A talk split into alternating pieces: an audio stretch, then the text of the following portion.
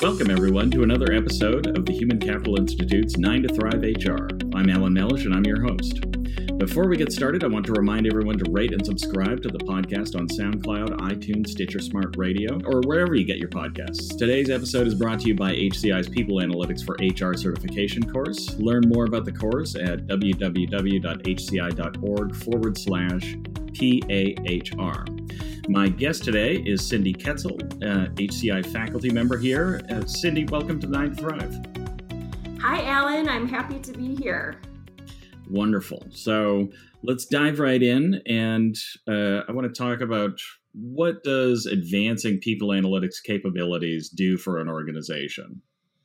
Yeah, you know, when when you ask me that question, the first thing that comes to mind is really value with an exclamation point right? So, human resources is traditionally seen as a valued part of an organization already. And advancing those people analytics capabilities really will help to showcase the great work of the HR function, what folks are already doing. And I, I really believe this is this is something I, I stand firmly on, is I believe that people analytics and being able to show data really provides us with a black and white canvas that depicts the impact of those HR initiatives to the bottom line. And look, Alan, I mean, that's that is the bottom line, right? We organizations want to see where we are reducing costs and increasing revenue. And, and just to bring it a little bit back to HCI, um, teaching several classes with them, we regularly preach that assuring those HR initiatives are always in alignment to the organization's strategy. So if you tie that back to the people analytics projects, building those capabilities, this will always assure that our people strategy or the organization's people strategy is that ultimate chasm chasm. Chasm, is it chasm to move that org forward? So I really think that those are some great points to why we build those people analytics capabilities in our organization. Absolutely, and uh, and by the way, I have the same struggle with the word vase. Is it vase or vase? I right. If, if, it gets above a certain price point, it becomes a vase. vase. yeah, yeah, it becomes a vase when it gets over a hundred dollars. But I under a hundred dollars, it's just a vase. I have a lot uh, of vases. Vases. yeah, yeah. So uh, uh, so that was that's a great level set to to look at why HR needs to care about this, why organizations need to care about this, because we are, you know, there's a lot of people, like you say, there's a lot of people doing great work, but it's hard to make the case for doing continued investment or you know defending the investment that's already there when you can't back it up with numbers that go back to the bottom line, right? So this leads me into the next uh, the next question: Why does the typical HR professional need to upskill themselves in these data and analytic skills? You know, here's the thing: departments and organizations have been using this black and white canvas or data to show relevance to an organization timelessly right? So we as an H, and I keep saying we because I associate as being an HR professional also, but we need to be highlighted as being just as relevant as those other departments that are already using data and analytics. Um, I think you know the other piece to this is is that analytic projects, analytics projects really span that life cycle of talent. We often refer to a talent cycle or the life cycle of talent. Um, and just, I've been reading some research on HCI. I do it to prepare for my classes, of course. And recently I was just, I caught an article that mentioned that the uh, majority of data projects in organizations over the last two years, those top projects have been related to workforce planning, learning and development, and engagement, right? So that is the heart of what we're doing in HR. And HR is seen as, I kind of mentioned this earlier, but we are the experts in the workforce. We're the experts in the people part of our organization. So imagine how powerful that would be to bring together this knowledge of data and analytics. Again, building that black and white canvas with that expertise in in our life cycle of the talent or our workforce.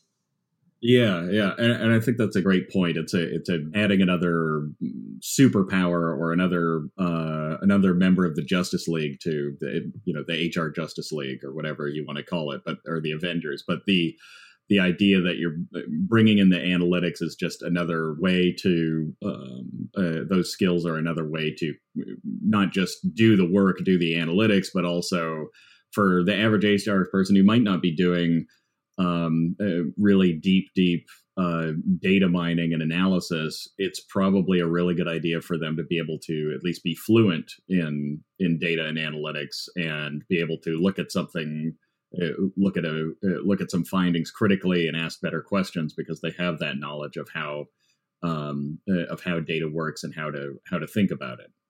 Yeah, and Alan, as just to add, Alan, as you said, you know, was thinking Avengers. That anecdote brought me to thinking about it's another, it's a cape, right? It's another cape. HR professionals wear so many hats, and this just adds to their skill proficiency. Absolutely. Um, so you know, we talk about why the, why all this is important. So, what are some of the best ways to learn these skills? What are some successes that you've seen in your own work? Yeah, so you know, I'm I'm traditionally I've been a learning and development in that realm for so many years, sitting under that HR uh, profession, and and so for me, I and I say this to my classes all the time, regardless if it's my PA class or any other HCI class, put those skills into action. You know, I don't expect after two days or three days in a classroom that you're going to go back and everything is going to change. But find something, find a nugget, right? Move the needle just a little bit by working with your business leaders, partnering with your business leaders. I've even have had participants say, "Hey, we're going to test this out in our HR team." Right? So find something in that content, that people analytics content to create a data project, create a pilot, find a small win, just move that needle just a little bit. And I, Ellen, I had mentioned to you, I, I'd been digging through some research, and something else that I had found in one of our white pages with HCI is that 50% of organizations are building analytics, the analytics skill within their own talent pool right? So that means the other 50%, they're buying, borrowing, or even utilizing in contract. This gives a really, I think, an upper hand to our organizations and to our HR professionals in those organizations that they want to support, and the data that we collected shows this, they want to support those opportunities to seek out continuous learning. So that's really for me what's those best ways to learn, put it into action.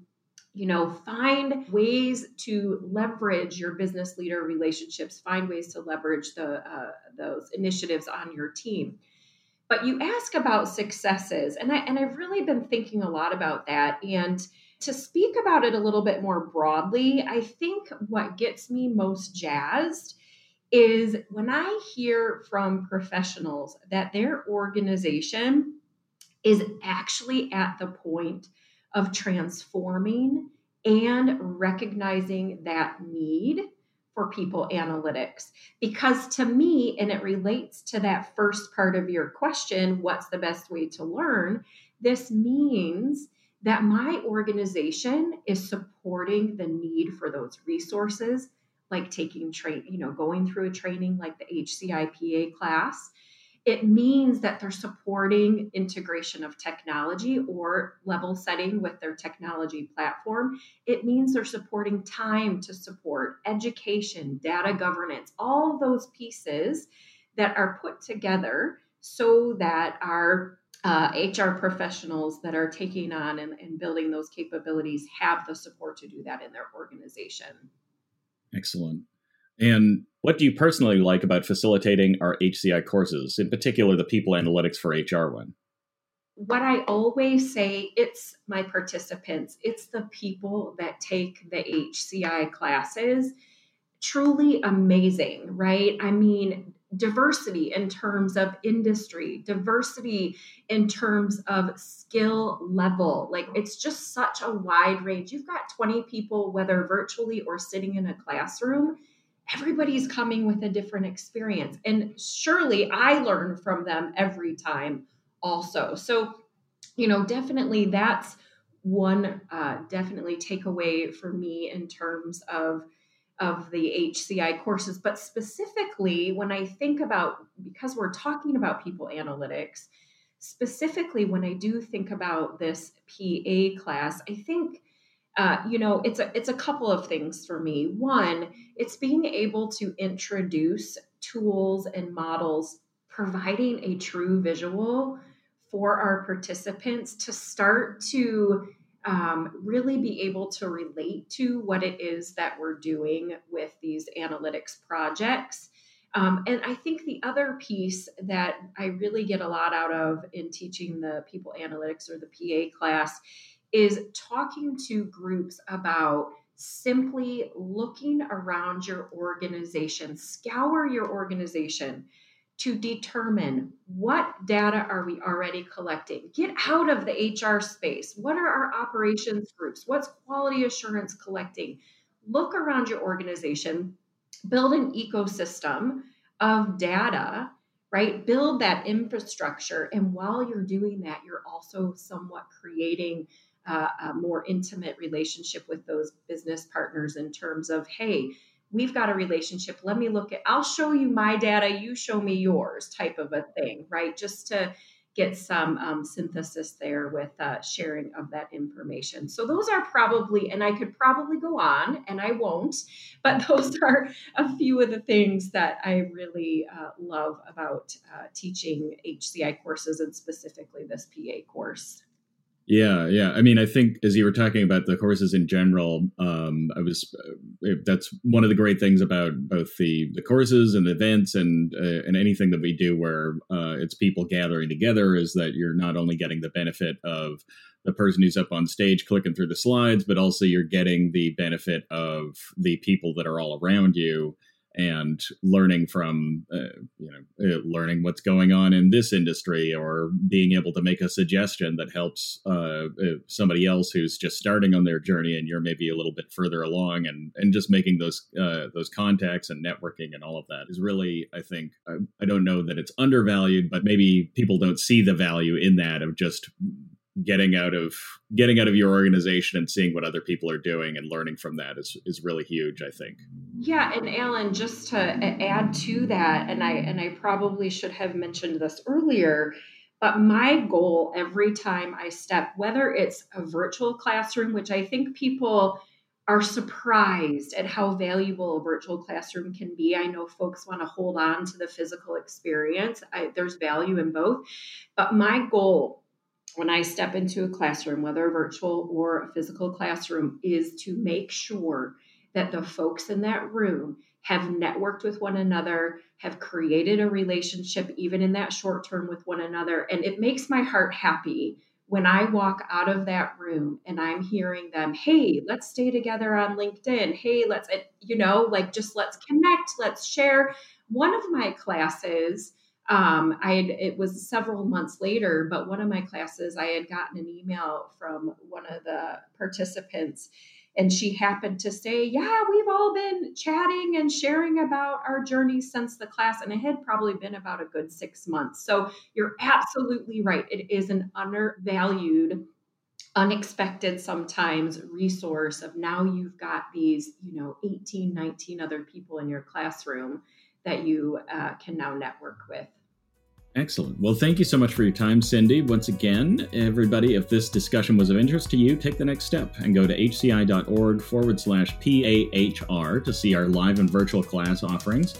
And uh, for all ideas related to talent management and HR, check out the Human Capital Institute at hci.org. And once again, don't forget to rate this podcast and subscribe to it wherever you get your audio online fodder. And until next time, I'm Alan Mellish.